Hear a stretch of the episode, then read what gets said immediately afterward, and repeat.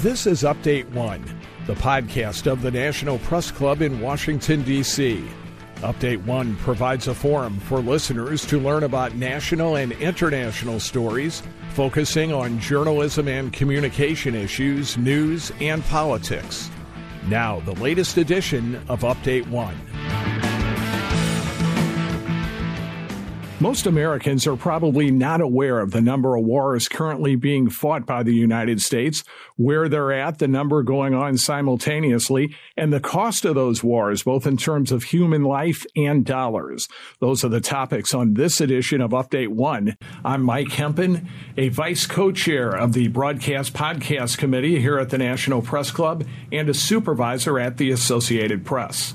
My guest is Emily Manna a policy analyst for Open the Government, a nonpartisan coalition that advances government transparency and accountability. She also has authored a citizen's guide called America's Forever Wars and the Secrecy That Sustains Them. Emily, welcome to Update One. Thanks for having me. A very interesting guide here, very detailed. First of all, let me ask you, what was the thinking? What was the motivation behind doing the research for this guide and writing it? Uh, well, as you said, uh, we're Open the Government uh, is a, a, a, coalition dedicated to government transparency and accountability. And uh, one of the areas of our government that is uh, most highly shrouded in secrecy is uh, the military and the national security agencies. And at this point, that the U.S. has been in, involved in wars for nearly 18 years straight um, it really we've really noticed kind of a a uh, troubling trend um, where not only is the amount of secrecy at the government level increasing, but it also feels that um, this these wars have become so normalized that the public is not necessarily doesn't necessarily feel that they have the right to kind of know what's happening in the military and overseas.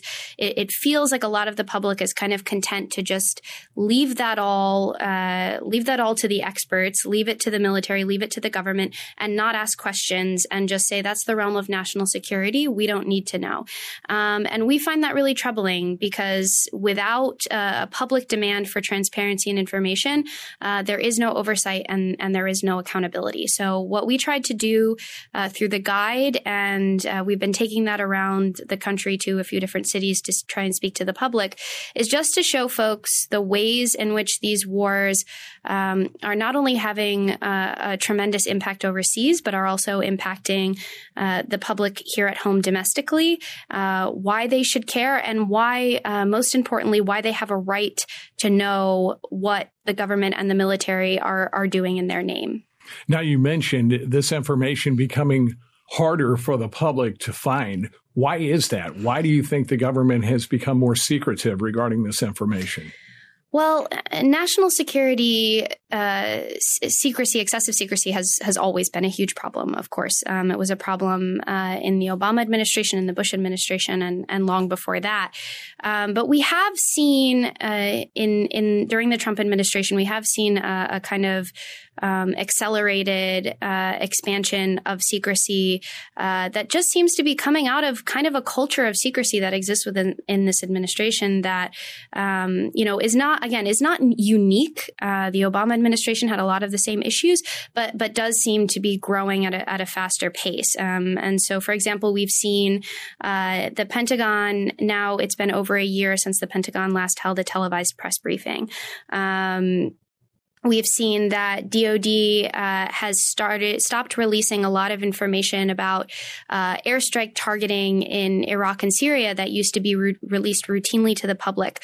We've seen restrictions in the amount of data being collected in Afghanistan. So, for example, uh, data that used to be released on um, whether territory is controlled by the Afghan government or the Taliban, this has stopped being released to the public, stopped being collected altogether. In fact, so you know we have kind of seen slowly over time uh, a real withdrawal from from transparency um, in in the Pentagon specifically. And you also said something else very interesting. the public not feeling it has a right to know what's going on and maybe not pushing for this information like it would have in the mm-hmm. past. Why those feelings? Well, it's it's also become so normalized this idea that at any time uh, uh, an official mentions national security, we just kind of take for granted that that information is secret, and any any release of of, of any of that information would be harmful to the troops or harmful to the government, harmful to the country, and and that's just not true. National security overclassification uh, in the government is is a massive problem. Again, has been for decades. Current and former government officials have estimated that anywhere between 50 to 90% of government information that is currently classified could safely be released to the public. So this is a, this is a massive um, cultural issue within government. And you know it's it's not enough to just say oh this this concerns national security and so therefore none of it can be released to the public and and essentially all that really leads to at the end of the day is there's all kinds of uh, waste of taxpayer dollars uh, abuses things like that that that get covered up because it's just easier to say well this has to do with national security so we keep it secret so um, you know it's really important that we start to push back uh, a lot more vehemently on that trend um, and and make sure that that the public understands that it's so crucial that there's as much transparency as as is possible. This is a very detailed report, this citizens guide that you've compiled. And when we talk about the ongoing wars, the simultaneous wars, we're talking about how many? About 13 all since 2001? I mean, it, it really depends how you count it. And, and part of the issue there is that we just don't really know. We don't really know all the places that uh, U.S. troops are engaged. We don't know which countries are considered war zones versus outside of war zones. It's all of that information uh, is is really being kept secret, and as as the uh, reliance on special forces also increases, we have a lot less information. You know, journalists can't uh, necessarily embed with a with a special forces unit and go to the front lines and report back to the public what they see that's happening. So it, it just this kind of um, this kind of uh, growing secrecy just increases and increases, partly because of the nature of these wars themselves, and also because uh, of the very intentional uh, drawbacks of transparency that, that I mentioned. Okay, so the intentional drawbacks of transparency. Ideally, what would you like to see the government do in terms of becoming more transparent? obviously first and foremost like to see just restoring uh, those type those data releases that I mentioned before you know the the airstrikes in, in Iraq and Syria the uh, the data collection uh, on the ground in Afghanistan, um, and and then ultimately expansion of that because at the end of the day, the public right now doesn't have any idea of whether what what we're doing overseas is is uh, successful or not. That that statistic about territory in Afghanistan, the one that I mentioned, was kind of one of the primary ways um, that uh, the public had for being able to assess, you know, what is the state of play in Afghanistan right now? How much control does the government have versus the Taliban? What's happening? Uh, and you know what we had started to see over the years was that, in fact, the Taliban was controlling more and more territory. So that was a way for the public to view that and question, you know, and say, is what we're doing over there working? Is it, is it effective? Does something need to change? So without that kind of data, it, it's really impossible uh, to tell. Um, additionally, this administration has rescinded a section of an executive order that um, President Obama had issued that required public reporting on uh, CIA drone strikes um, and uh, civilian casualties, um, any kind of statistics on those strikes whatsoever. We now there is now no requirement um, now, the administration already was not following that requirement. They were not reporting as they should have been, but now there is no requirement out there that's for any type of reporting on CIA drone strikes. So this this program is now entirely shrouded in secrecy.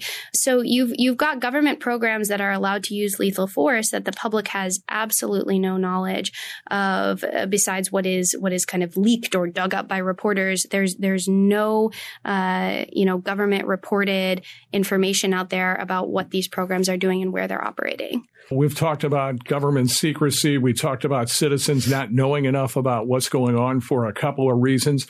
What about the findings of your report itself, some of the major findings in terms of number of wars, casualties, amount of dollars being spent Can you give us a rundown there?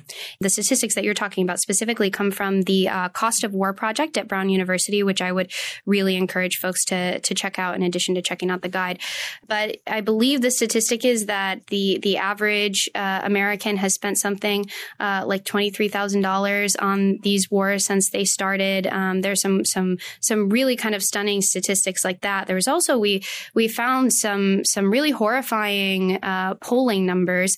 One poll in particular showed that the vast majority of respondents could not correctly name the year the Iraq War started. Another poll found that 40% of respondents did not know that we were still at war in Afghanistan. So there really is kind of um, a stunning lack of knowledge, uh, I think, uh, in the public, and th- that's that's just uh, you know Afghanistan and Iraq, which are the two most publicized of of the wars that we're engaged in. That's to say nothing of Somalia and Yemen and Pakistan and and any of these other places. So that was that was a huge uh, a huge point. I mean, the other the other major point uh, I think in this guide is just to show the ways uh, in which the war comes home after so many years. Um, we've seen a massive erosion of civil liberties uh, here in the U.S., most of which started out in in programs that were ostensibly authorized and and geared towards fighting international terrorism um, and and and targeting uh, folks overseas. That eventually the authorities expanded uh, and they turned homewards, and and so we expansion of surveillance programs uh, and technologies and things like that, um, as well as just the cost, the tremendous cost on on veterans and military families. Um, smaller and smaller percentage uh, of whom are, are sharing a greater and greater part of the burden uh, of these wars. Now, I know you mentioned before we started the interview how you've tried to take this study, these findings around the country and expose them to the public. If you can talk about that effort, sure. where you've been and how you've been trying to reach the public. Yeah, absolutely. We've been able to do five events so far, um, and it's been everywhere from Atlanta, Georgia to uh, Utica, New York to Kansas City to Minneapolis. Um, we've uh, taken, you know, kind of different slices of this issue to different communities with whom, you know, it may resonate the most. So, for example, uh, we went to Minneapolis and spoke with uh, the Somali American community there in partnership with Amnesty International, who who released a fantastic report uh, earlier this year about uh, civilian casualties from U.S. airstrikes in Somalia, and their work actually helped push the U.S. government to acknowledge more civilian casualties, uh, which was a, a huge win for transparency. So we talked to the Somali American community there about that, why it's so important for them to be raising their voices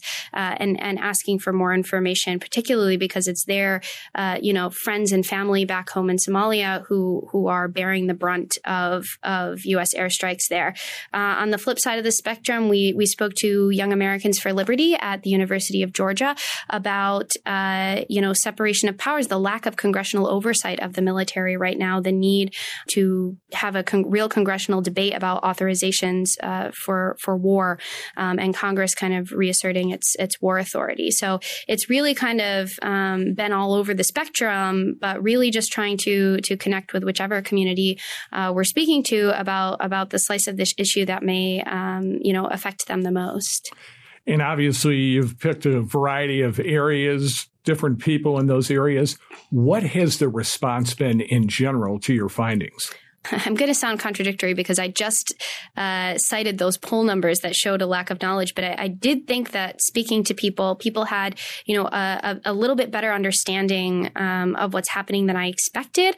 I just think you know it's it's hard for people to feel like there is an avenue for them to to actually do something about it and make a difference and that maybe if they if they felt like there was something that they could do more directly um, then then you know maybe it, there wouldn't be as much you know apathy or, or normalization of, of these issues. So we've tried to encourage uh, folks to do things like file a freedom of information act request try to look for more information um, ask your public officials what are their positions on these issues? Just show them that their constituents uh, care about what's happening overseas. Show them that there's interest. Show them, you know, that that you'd like to know that they have uh, some kind of plan for ending endless wars or or or things like that. So, um, you know, we've tried to give people those those options for things that they can do. Have they been receptive to those ideas? I think so. I think so. I mean, it's always a little bit tough to to kind of know, you know, kind of what happens after you leave, but it does feel like like people have been receptive. In some cases, you know, with the the Amnesty International report that I mentioned, we were specifically asking folks to contact their members of Congress and ask the military to investigate the claims that were made in these these Amnesty International reports. And I know that we got quite a few, quite a few folks to uh, to engage in that. So I think so. I think folks are receptive. I think, and I think there's there's started to be a little more of a national conversation about this, both with the kind of Democratic contenders for, for president, as well as with President Trump himself. There's been a lot more conversation on this issue in particular. So I'm, I'm hopeful that there will be uh, more conversation about it leading up to, to the next presidential elections and that, you know, we can kind of keep that momentum going and, and show elected officials that this is an important issue to the public. Was there timing in this report in terms of trying to expose this leading up to the 2020 presidential election? That wasn't necessarily the initial uh, intent. You know, last year I think uh, everyone was thinking a little bit more about about midterm elections, but but it has worked out that way in the sense that I think we're going to be thinking, um, you know, about about how this conversation continues in the fall. We're, of course, uh, uh, a C3 organization, so we don't uh, get involved in in uh, electioneering, but we do want folks to be having that conversation. So we are going to be thinking about, you know, the kind of locations where we're going, um, you know, where there's there's a lot of political conversation happening, where the hotspots, um, where where people are having these kinds of conversations, and and hope to influence that conversation. So you partially answered my next question, my final question. What do you hope happens next? You've compiled a very inclusive report, a lot of research, a lot of good information. You want the public to be more demanding in terms of the information they get. You want the government to be more open. What do you hope happens next? We would like to to uh, hopefully engage more members of Congress in in some of the events that we're putting on, um, and and just really ensure that we're you know connecting uh, the communities and the places that we're going to their members of Congress to show, you know, this these are the people that are turning out to talk about this. Um, you know, these are your constituents, uh, and and hope to have some some influence that way, um, as well as as uh, you know incorporate. Um, a little bit more of these types of issues into some of the the already incredible uh, planning that's going on among civil society for for broader democracy reforms uh, that can happen. There's no reason why this issue and these issues of foreign policy in general shouldn't be a part of that conversation. So I think we would really like uh, like to see that happen um, and to see uh, see this these kind of issue of endless war be less divorced from from the general issues of, of democracy reform. Yeah. Emily, nice job. Thanks Thank for being you. on Update One. Thanks for having me.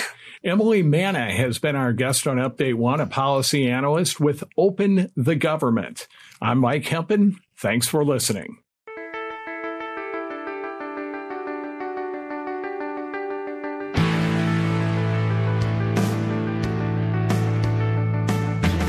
Update One is a production of the National Press Club's Broadcast Podcast Committee. You can comment on this podcast or any episode of Update One by sending an email to Update One Podcast. That's update the number one podcast at gmail.com. Thanks for listening to Update One.